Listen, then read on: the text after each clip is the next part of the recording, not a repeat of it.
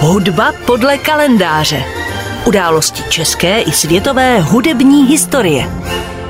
V minulé hudbě podle kalendáře jsme připomínali jednoho z největších hudebních géniů všech dob, Wolfganga Amadea Mozarta. Od jehož úmrtí jsme si připomněli rovných kulatých 230 let. A dnes se budeme věnovat jeho pražskému hostiteli, jímž, jak známo, byl český hudební skladatel a jeden z nejvýznamnějších čembalistů a klavíristů své doby, František Xaver Dušek. Ten se totiž narodil 8. prosince 1731, tedy je to letos rovných 290 let. Jeho rodiče, otec Václav a matka Dorota, byli poddanými hraběte Jana Karla Šporka. Hudební základy dostal budoucí významný hudebník své doby u vesnického kantora Ulíka.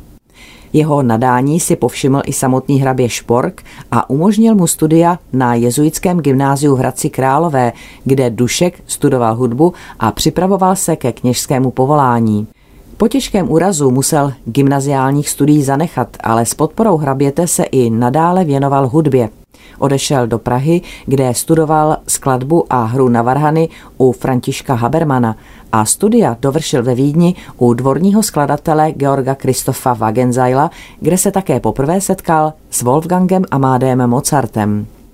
V roce 1770 se Dušek vrátil do Prahy a věnoval se pedagogické činnosti.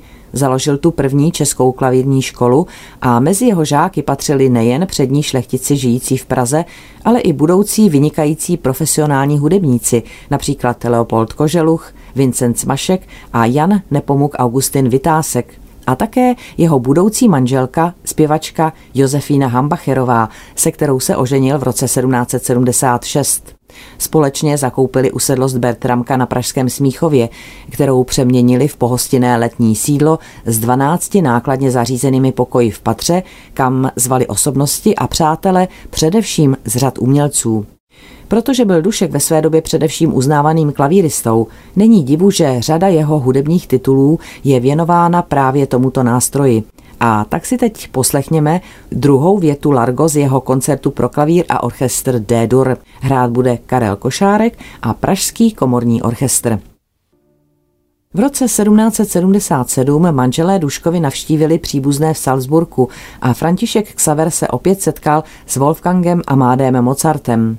Od té doby pak oba umělci udržovali přátelské, osobní i umělecké kontakty a na Bertramce, jak známo, pak Mozart pobýval při svých pražských návštěvách a skomponoval tu valnou část své opery Don Giovanni i slavnostní operu pro pražskou korunovaci císaře Leopolda II.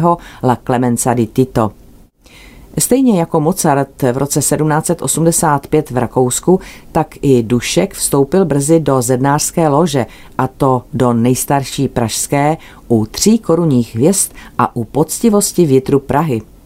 Členy této lože byli také například operní pěvec a šéf italské opery v Praze Pasquale Bondini nebo varhaník Jan Křtitel Kuchař.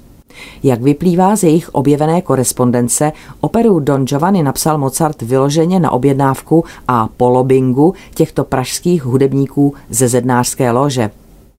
František Xaver Dušek zemřel 12. února 1799 v Lichtensteinském paláci na Malostranském náměstí, tedy v dnešním sídle Akademie muzických umění a je pochován na Malostranském hřbitově. František Xaver Dušek ve své době vynikal především jako virtuos na čembalo i kladívkový klavír. Vysoce byla ceněna jeho interpretace Johana Sebastiana Bacha i jeho syna Filipa Emanuela. Jeho vlastní skladby jsou v mozartovském duchu a v řadě kompozic je zjevný i jeho český původ. Složil téměř čtyři desítky symfonií, několik serenát, řadu dechových sextetů, smyčcových kvartetů a smyčcových trií i klavírních trií, také četné písně a koncertní árie a mnoho dalších drobných skladeb. Jeho skladby se dochovaly především v hudebních archívech šlechtických kapel Hraběte Pachty a Hraběte Klamgalase, s nimiž spolupracoval – Ovšem jeho skladby vycházely tiskem už za jeho života, a to nejen v Praze, ale třeba i v Amsterdamu, ve Vídni či v Linci.